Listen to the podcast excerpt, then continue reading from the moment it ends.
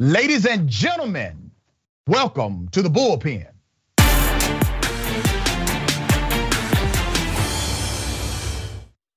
In the bullpen today, we have Miss Inez Stepman, Senior Policy Analyst, Independent Women's Forum. Uh, Miz Stepman, good to have you on the show. How are you? I'm well, thank you so much for having me. Absolutely. We're going to keep it topical. Today is the anniversary of the attack on the Capitol, January sixth. And we are going to talk about what that means to this country, what it meant to the country when it happened. I don't want to presume what you know or believe about that topic. So if you would, give us your sentiment and I'll respond. Sure, I, I think that obviously every person um, who d- commits political violence uh, should be arrested, charged, given the full due process of the law, uh, and then if convicted, put in prison. Um, I think that a blanket condemn- condemnation on political violence is always a good thing. Um, But I think the real lesson of January sixth is what happens when you allow political violence to escalate uh, and escalate and go with unpunished. Eventually, uh, people start to get the idea that, in fact, the way to get their causes attention um, is is to riot, um, is to commit political violence. And I think, unfortunately, that lesson has largely been lost. And and instead, we are talking about, um, you know, about this as, as something that it wasn't, like a, a coup against the United States. Um, I think that kind of hyperbolic language actually detracts from the real problem that we saw on January sixth, which is what happens in a republic when there's escalating political violence that goes without answer for, uh, you know, for months um, and starts to become a cycle where both sides participate in political violence. And I think that's very dangerous for a republic. Okay. So let's do it this way. Do you believe the election was stolen away from Donald Trump? No, you mean do I think that that? Uh, no, I, I think that Joe Biden won this election. I do think okay. that the laws in multiple states were changed in quasi-legal ways, ostensibly for coronavirus, um, in terms of mail-in balloting, mass mail-in balloting. I think that that does not engender confidence in elections. Um, and that's why I support a lot of the red state efforts to try to roll back some of those changes that happened directly before the election. I think they caused a lot of chaos and a lot of mistrust. And, and frankly, there have been uh, reports, there have been um, challenges to the election and to, to trusting the election system for both sides. Um, and, and no, but I do I believe that Joe Biden is rightfully the president of the United States? Yes, yes, I do. All right, so you agree that the whole the election was stolen from Donald Trump is a lie. You agree with that? I mean, that's a logical connection to what you just stated to me, right?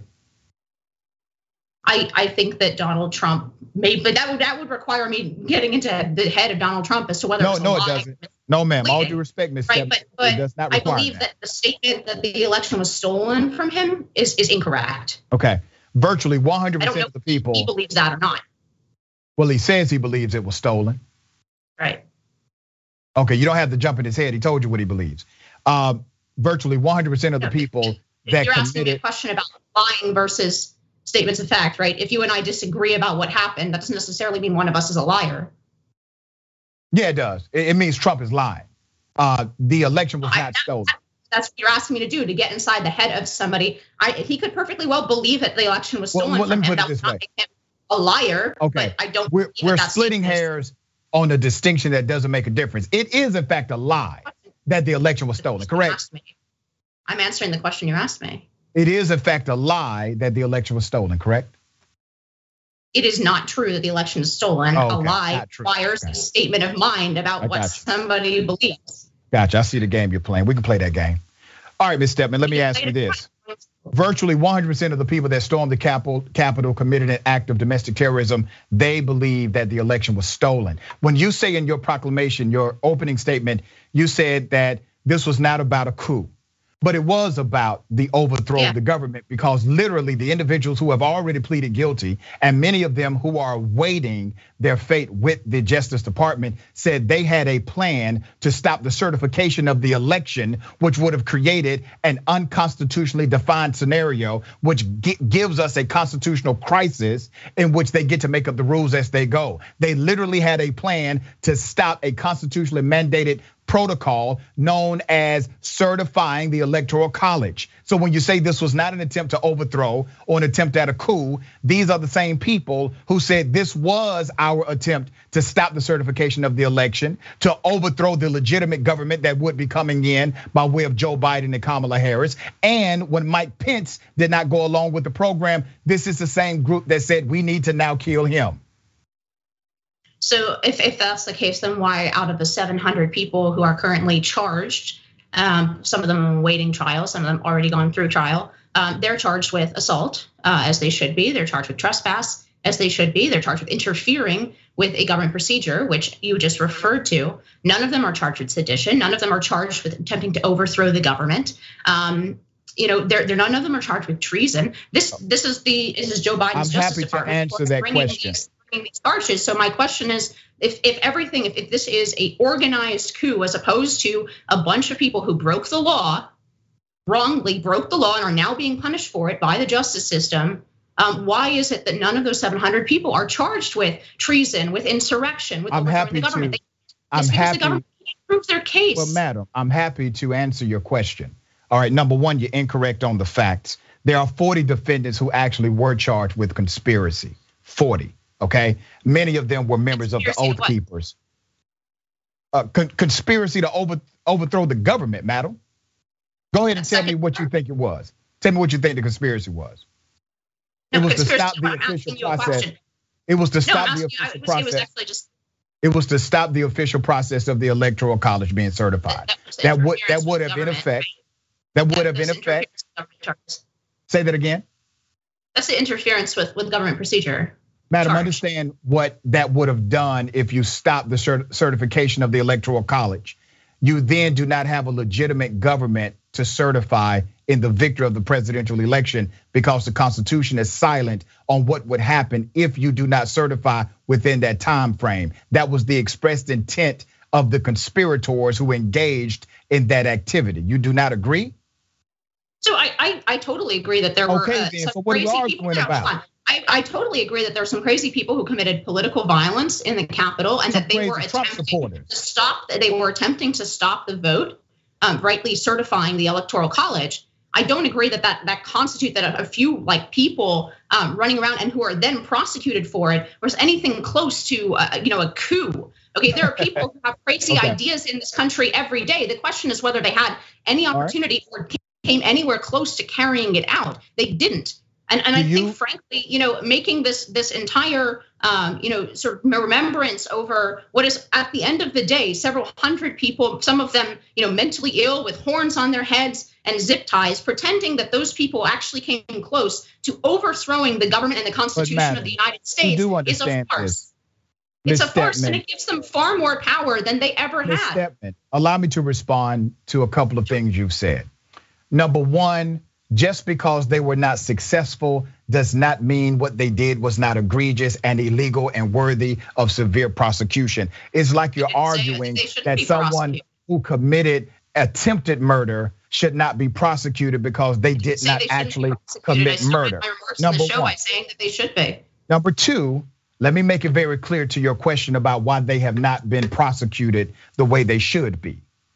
The chief circuit judge of that jurisdiction went on record and said that what these prosecutors are doing with these cutout plea deals that are basically carbon copies of everybody else is not justice.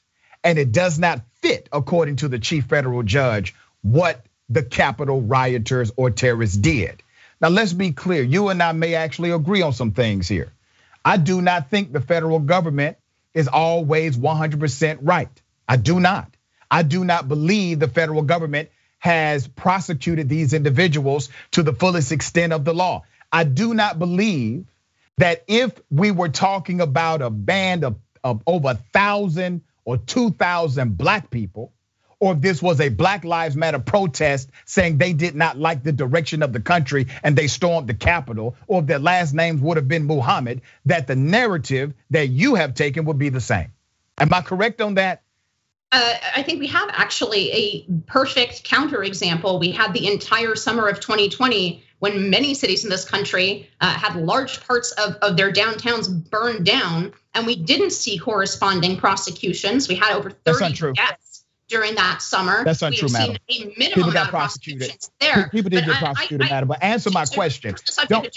Answer my question, madam. Is it your contention that the Joe Biden's Justice Department is not fully prosecuting? You damn right that's my contention. That's my contention. Okay. That's my well, proclamation. That's that my belief, and the truth is, uh, and the truth is, fully prosecute, uh, you know, cases in his Justice Department. Um, you know, maybe we do agree. Actually, yeah, I, we, I don't yeah, trust yeah, the he's Justice not, Department listen, let, let to barely prosecute every I, single case before it. I, I don't either. But it seems okay. to me that, that we have done plenty of prosecution on January sixth. It really? seems to me actually that it, in in our haste to prosecute January sixth. We've left a lot of these people for an inordinately long time before trial and pre-trial detention, bordering okay. on violating their Miz due Stepman, process. I have limited time because we have a show right after mine. So let me ask you this plainly. Do you believe what happened on January sixth was in fact a terrorist attack by definition?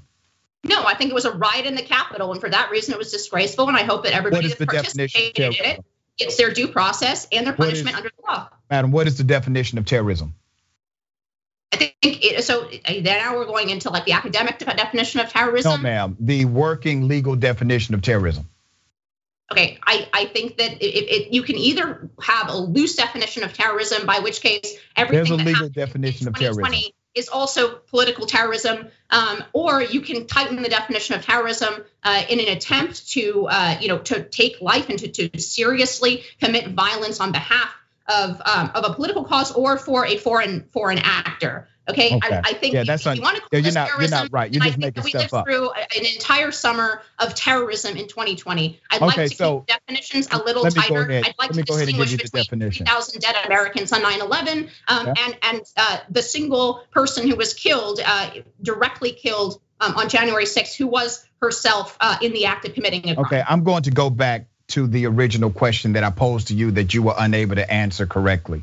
The definition, the legal definition of terrorism is the unlawful use of violence and or intimidation, especially against civilians, but also non-civilians in the pursuit of political aims. Does that not fit the crimes that are in question about January sixth? It's it's a question of degree, and if we're going to include January sixth in, in that definition, I think that we have to include a lot of other incidents that happened all throughout the summer of twenty twenty, which are also acts of violence committed against civilians and against the government in the service of a political cause. So you I do agree that, that what happened well on January sixth was an act of domestic terrorism then? It fits, correct? I, If, if if you are willing to admit that we are suffered under multiple acts of domestic terrorism all through the summer of twenty twenty, and you want to broaden the definition that far, then I guess I did not broaden it, ma'am. This is this is the legal this is the legal definition of terrorism. It's a question of degree. If you think that any political, any violent act committed in service of a political ideology is domestic terrorism, and you want to make no distinction of degree between three thousand lives lost due to you know. outside terrorism and um, you know the single death on January sixth. If we make no degree distinctions, then we must fairly call Can everything that happened in the summer Stepman, of twenty twenty define? as also domestic terrorism that resulted okay, in the loss of thirty Stepman, lives. Miz Stepman, I would like you to define the terminology you just created called outside terrorism. What is your definition of that? I, I do believe there's a difference between an attack on the country outside and political unrest internally. Do you think there's no dif- distinction between those two things? Hell no. If for no other reason, then we, we need to- The K K K to, you know, is American born and bred. What are you talking about? The K K K are domestic terrorists, right? Right. Right? Okay, so do you, you, want, think, you want to talk about- Madam, think about this, Miz Stepman. Do you really think- about domestic terrorism, Step, and we Stepman, want to define it as- You have just said it, that there's a difference in the United between, States history, and most Miz importantly Stepman, is common uh, for the gentlemen. last you know, six six months. Okay. And all the way through back to the summer of twenty twenty. If you, you want to, to that loose definition of domestic terrorism, which I think is quite dangerous. And the reason I think is quite dangerous not to distinguish between, for example, what happened in nine eleven is that, and to distinguish between foreign actors and domestic is because when you're talking about domestic actors, you're talking about Americans who have constitutional rights, whatever their All political right, ideology is. You're talking about Americans who have constitutional rights. And we do not use the same apparatus that we deal with foreign terrorism against our own people. Would you agree that there's a danger of doing that? Are you afraid to allow me to respond, madam? Can I respond to you? Okay. Terrorism was already defined before any external force or another country was involved. Terrorism is simple. Terrorism, once again, is the unlawful use of violence and or intimidation, especially against civilians, but also it can apply to non-civilians in the pursuit of political aims. That is your definition of terrorism.